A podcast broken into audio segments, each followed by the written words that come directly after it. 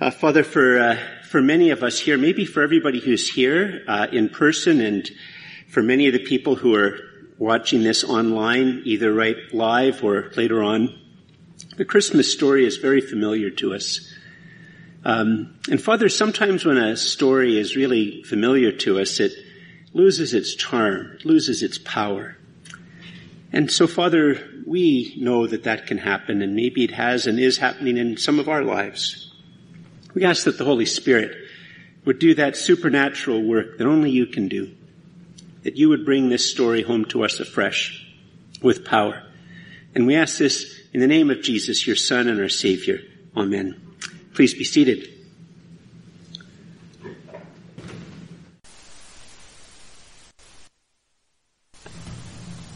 I don't get to uh, preach at funerals very much anymore, and I'm not complaining about this, by the way. It's, uh, it's a good thing not to preach at uh, funerals too often. Uh, but one of the things I, I do at funerals uh, when it comes time uh, for me to say a few words, and I always make sure that I, I say a few words. I don't just we don't just sort of do the liturgy and have people talk about how great the person was, etc. when it comes time to to speak, I always do something. Usually, I'll acknowledge the many different worldviews uh, that are present, uh, the historic religions, the people who would say that they definitely have nothing to do with religion or spirituality. I acknowledge that we're all different people in the room. Uh, and then I say I would just like to take a couple of moments and just share with you my hope as a Christian in the face of death. And uh, and then I, I, go off and I do that. I, I take five or take eight or nine or ten minutes and I just share what my hope is as a Christian in the face of death.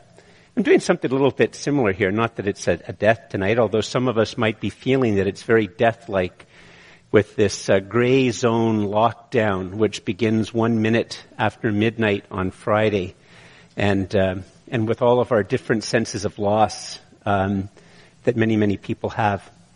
But I just want to share to you and and to those of you who are participating online that Jesus changes everything. He really does.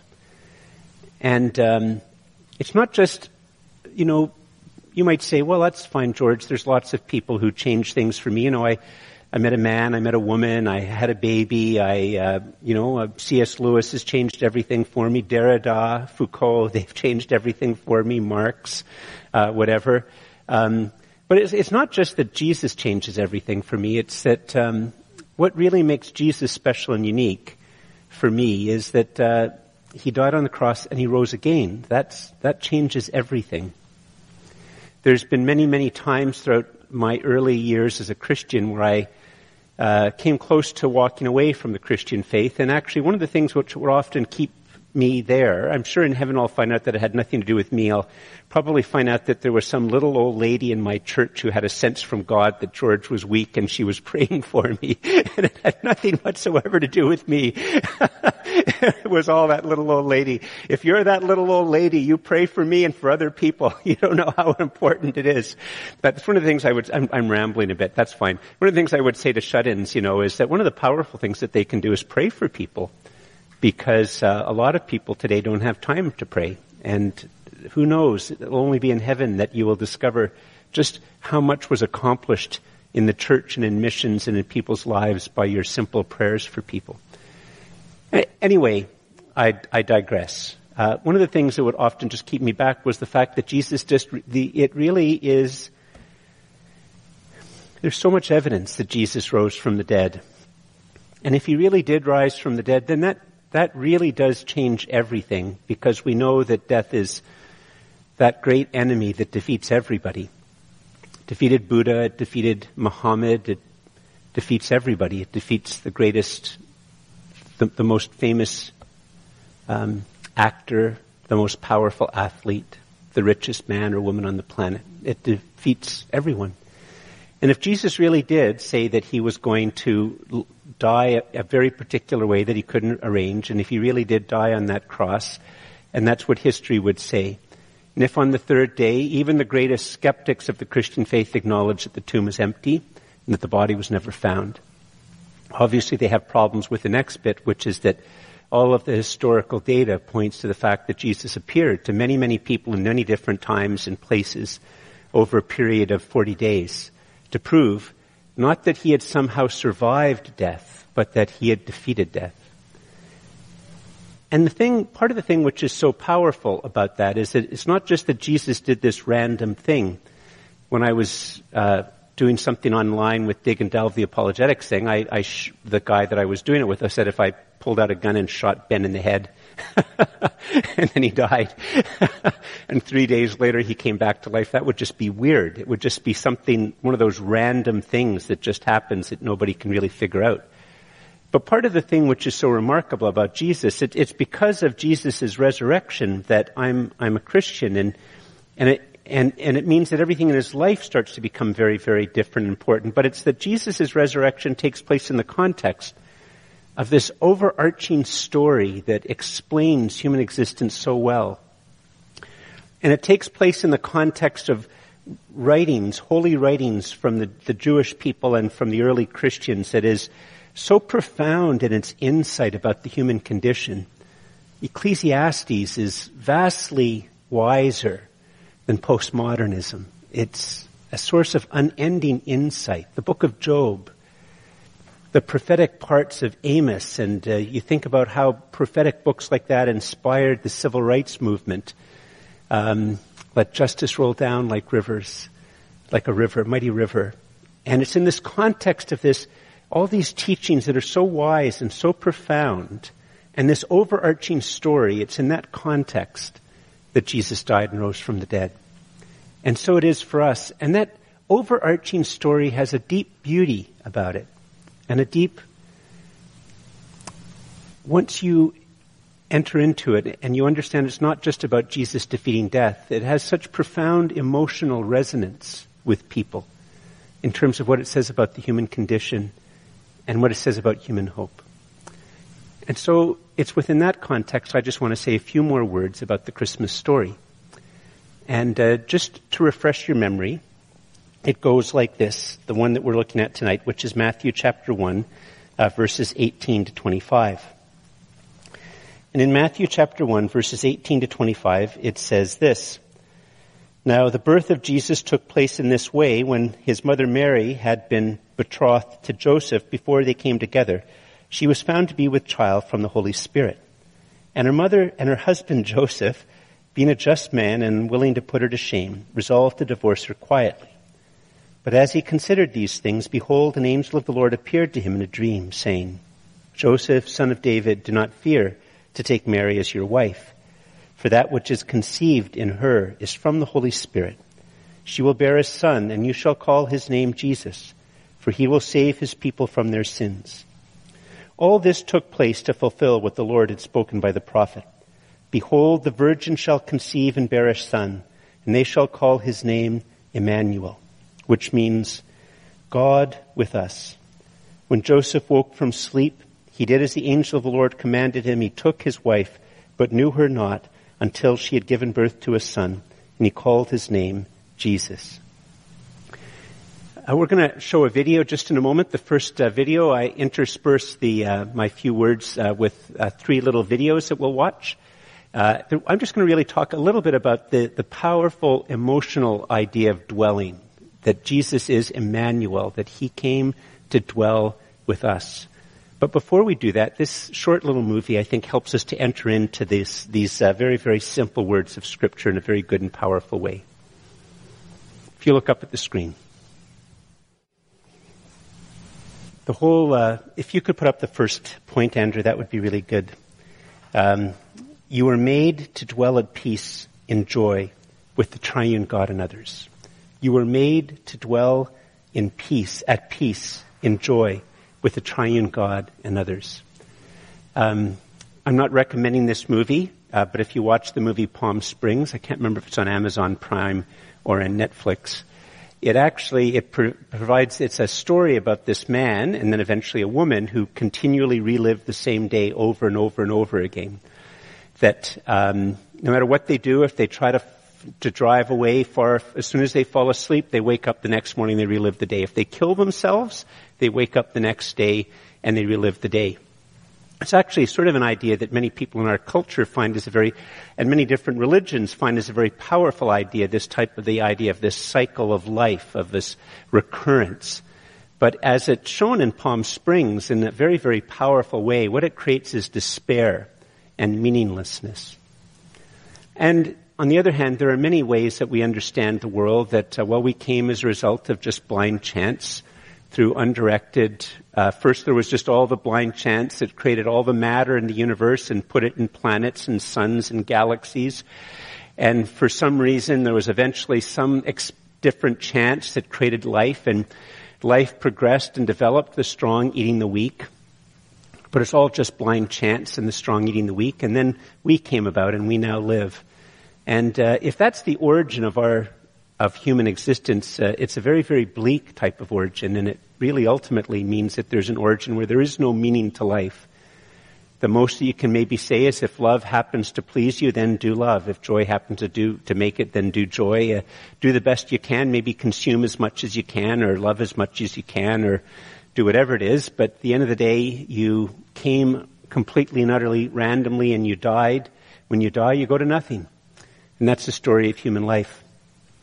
The Bible presents a very, very different picture, and the reason I trust and believe the Bible is, as I said earlier, is because Jesus rose from the dead. And Jesus came within the context of the scriptures and said he fulfilled the scriptures, and he is the one who helps understand the scriptures. And if he actually is able to defeat death, then I think it's very, very important that this story be considered that, in fact, maybe it's true that this big story of the Bible is the true story.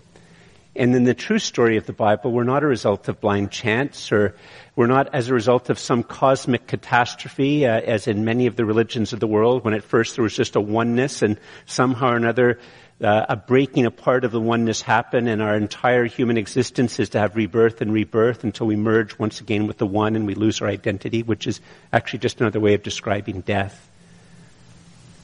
But the Bible paints a picture that in fact human beings were created out of the fullness of the love and joy and beauty and glory of the triune God. And that He made human beings to be in His image, to be fruitful and multiply. He made us to subdue the earth, to, to love each other. And He made us so that we would dwell with Him in peace. There's this wonderful image of what was lost in the beginning of Genesis 3 where it describes how God would come down to walk in the garden with Adam and Eve in the cool of the day. And it's sort of only as it's in the context of the loss that we describe this because it happens after the fall when that great dwelling with and in peace and joy is lost. And God sees that we have brought evil into the world by seeking to become gods ourselves, that we seeking to become gods, in fact, actually don't become gods. What we discover is death and evil and what we discover is corruption and fall. And God acts to prevent that from completely and utterly unraveling because the fact of the matter is, is that from all eternity the Father has loved, the Son has loved, the Holy Spirit has loved, and He loves you, and He loves me. And so He made a promise that one day He would dwell again with His people. And he began to give them promises of how he would come and fix that which they could not fix. That he would once again come and dwell with his people. And that's what we see here. That God, after centuries and centuries of promises by prophets, by different stories that try to communicate what God was really like and what God was not like and stories of covenants and his desire in his heart that there would be this time when in our very depth of our being there would be a healing of the very depth of our being that we could dwell with God again and he could dwell with us. God is keeping his promise. And so we have here a prophecy of almost 700 years being fulfilled. And what God does he comes to be with us in a very special way. Let's watch, just pause in this, our sermon, and watch yet another short, cute, uh, cutesy little video about what Jesus was like.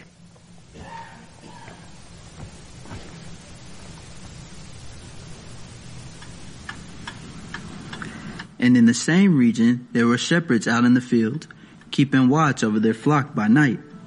And an angel of the Lord appeared to them, and the glory of the Lord shone around them, and they were filled with great fear. And the angel said to them, Fear not, for behold, I bring you good news of great joy that will be for all the people. For unto you is born this day in the city of David a Savior, who is Christ the Lord. and this will be a sign for you. You will find a king wearing a magnificent crown. No, Dad, that's not it. Oh, really? L- let me try it again. For unto you is born this day in the city of David a Savior, who is Christ the Lord. And this will be a sign for you. You will find a powerful, well-trained soldier. No, Dad, you did it again. That's not right. Okay, uh, how about this? And this will be a sign for you. You will find a democratically elected president. What? No.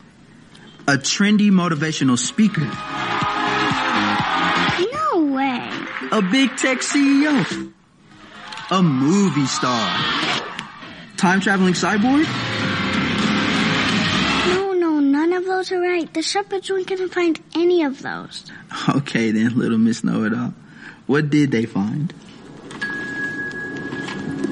For unto you is born this day in the city of David a Savior, who is Christ the Lord. And this will be a sign for you.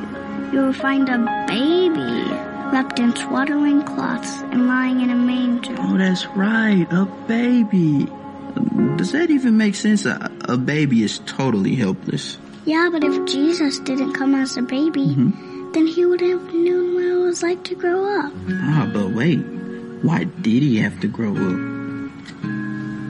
That's easy. To save us. Ah, well then that means that the best part about Christmas is... The baby. Right, the baby.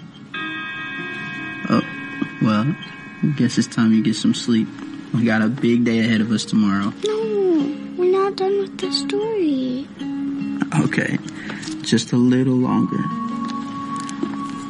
And suddenly, there was with the angel a multitude of the heavenly host praising God and saying glory to God in the highest, and on earth peace among those with.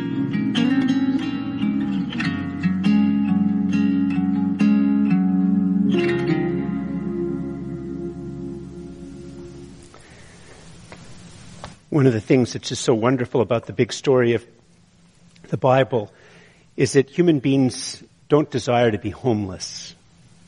We desire to have a place where we can dwell. And we desire that we can dwell in a place where there's safety, where there's beauty, where you feel at one sort of with where you're living and with one with the universe. That's what we desire. And the Bible makes that clear that that is part of every human being's, in a sense, very deep longing and a knowledge that something has been lost. And one of the things which is so wonderful about the Christmas story is just as it was put in that short little movie, is that Jesus came among us fully human. God, the Son of God, comes to dwell among us being just as helpless as every one of us was when we began, which was as a zygote in our mother's womb. And going through that nine months of birth, or a little bit less if you were premature, or a little bit longer if the birth was delayed. And then to have all of that helplessness. One of the things which causes so much problem in the world is that uh, we feel that people make decisions about us or have views about us without ever identifying with us. You know, if uh, just a few blocks from here, if you were to walk around the different uh, parts of, of, Ottawa, especially if you were to walk around Centretown, uh, one of the things which you see throughout all of that is that businesses are shuttered. Many, many, many businesses closed. I went to the mall, one of the biggest and most popular malls for the first time in a while the other day, and I was surprised to see in that mall how many stores were shuttered, actually. And you can well imagine that many of those business people would say, I wonder if those people making these decisions about how to handle things, do they know what it's like to be a small business person? Do they know what it's like to work those long hours? And it must make it very hard for them if they have a sense that the person making those decisions doesn't identify with them. Think of all of the problems we have with racial tension in our country. And I'm sure that there are many, many of them, people who would say, you know what, if those people like George were making these statements about things, it would be very, very different if he had to walk in my situation just for a week, just for a month, just to actually see what it's like to be in my skin.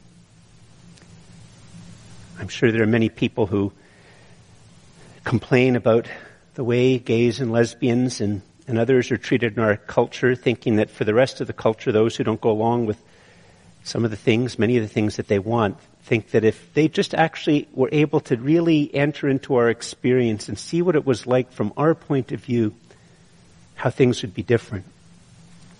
One of the things which is so powerful about the gospel is that it's not true of Muhammad, it's not really true of Buddha, who grew up rich and thought that the secret was to end desire.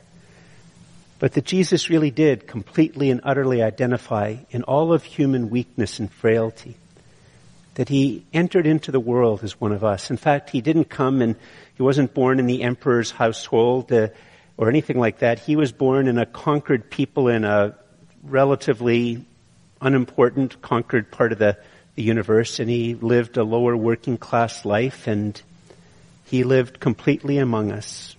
But he dwelt among us to save us. You see, if you could put up the next point, Andrew, the triune God cannot dwell with you without saving you. That's the great big mystery. I mean, how could you or I, with our pride, our vanity, our envy, our lusts, our jealousies, our desire for power, for recognition, our lack of forgiveness, our concern with material things, our concern with our own glory. I mean, even the most holy Christian often wants God just to leave them alone. How could it ever be that even the most holy human being could dwell with God, with God as God, when we are so rebellious and broken and bent? But Jesus came and dwelt among us and he lived the life that we could not live ourselves. He suffered the trials and temptations that we suffer only without sin. And then he comes and he dies in our place. I mean, he even identifies with us to the very, very point of experiencing death, but he, his death isn't random. Death could have no hold on him. He dies out of love for you. And he dies in a sacrifice. In a sense, saying to you or me that when we put our trust in him, that the death that we deserved, he would die and the life that we could never live, he offers to us in exchange. And so it is that he dies upon the cross and rises from the dead. And so the arch of the story is, is that God creates everything good.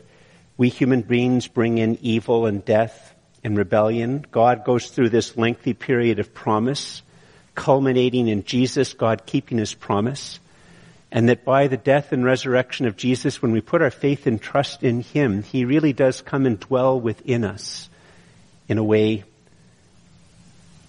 Well, if you could put up the, the final point, Andrew, that would be very help, helpful. Jesus, Emmanuel, saved you to dwell with Him and others into eternity. Jesus actually does come and dwell with you when you put your faith and trust in Him, and He dwells with you into eternity.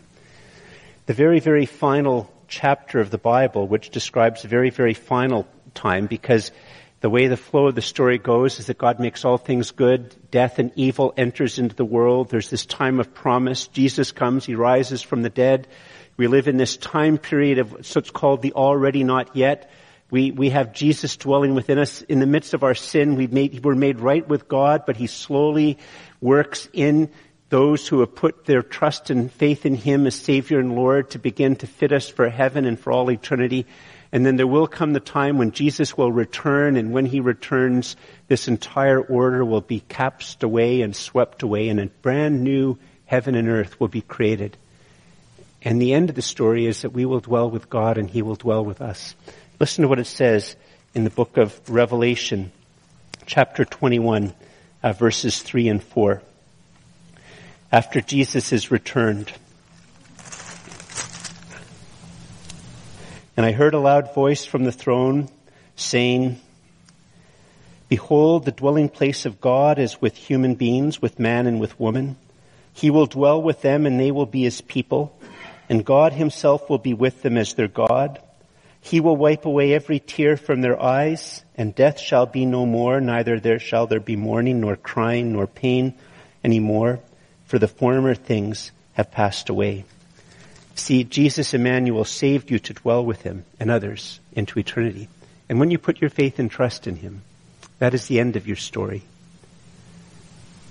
He's with you and dwells with you now as you go into lockdown. He's with you and dwells with you now as you experience times of loneliness or as you experience times of great joy, comfort in having a friendly voice that knocks, a friendly person who knocks on the door or a friendly person who calls you up. He's with you in the lonely hours of the night. He's with you if you're sick. He's with you if you're healthy. When you put your faith and trust in Jesus, He is with you and dwells with you and will never leave you and will never abandon you. And you and I will be weak many, many, many times, but our hope and confidence is not our strength, but Jesus, because He is the strong and mighty one who has defeated sin and defeated death. And it's not my grip on Him that matters, it's His grip on me. Because my grip is very weak, but His is very strong. And as I hold His hand and He holds my hand, He changes me and will change me, and one day I will see Him face to face and I will be like Him, able to dwell with God at peace and in joy with others in the new heaven and the new earth. And that is what Jesus asks of you is to humble yourself and come to Him.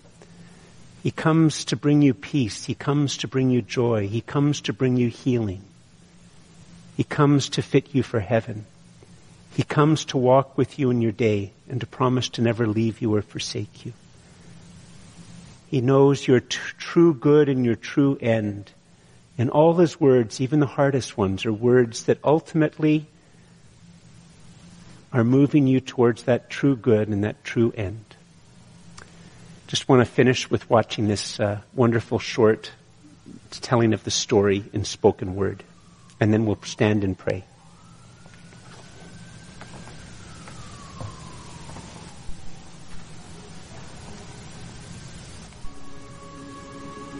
Why? Why? Why did Jesus come to earth? Why forsake the majesty and fellowship of heaven? Exchanging a palace for a stable. Immortal comforts for a feeding trough. And robes of glory for the feeble body of an infant an unparalleled irony, this supreme unrivaled nobility experiencing absolute and total humility. Our sovereign God, Emmanuel, as a baby. He didn't come to heap shame upon sinners or to judge and cast out the impious, but to break bread with those called unrighteous. He didn't come to illuminate every mystery of the cosmos or to enlighten the intellectual, but to fulfill the testimony of prophets clothed in rags. He didn't come to elevate a single nation or to advocate a particular political affiliation. He came because he saw you broken in need of salvation. He saw you lost and abandoned crying out, surrounded by deaf ears, fighting through the tears, but beaten down by the torments of this world. And unable to bear your distress, he renounced his eternal throne, walked the earth, bore the stripes, accepted the nails, and gave up his last breath, so that you could receive the breath of life.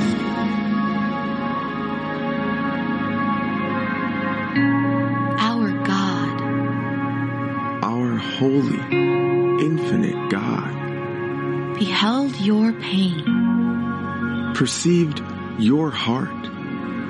And determined that your soul was worth dying for.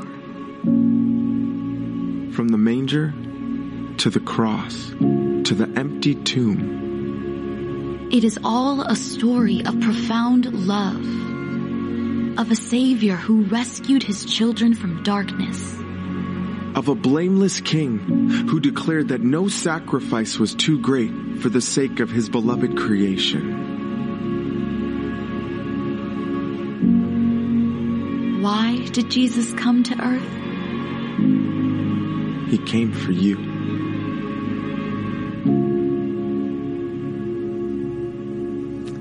I invite you just to stand. Let's bow our heads in prayer.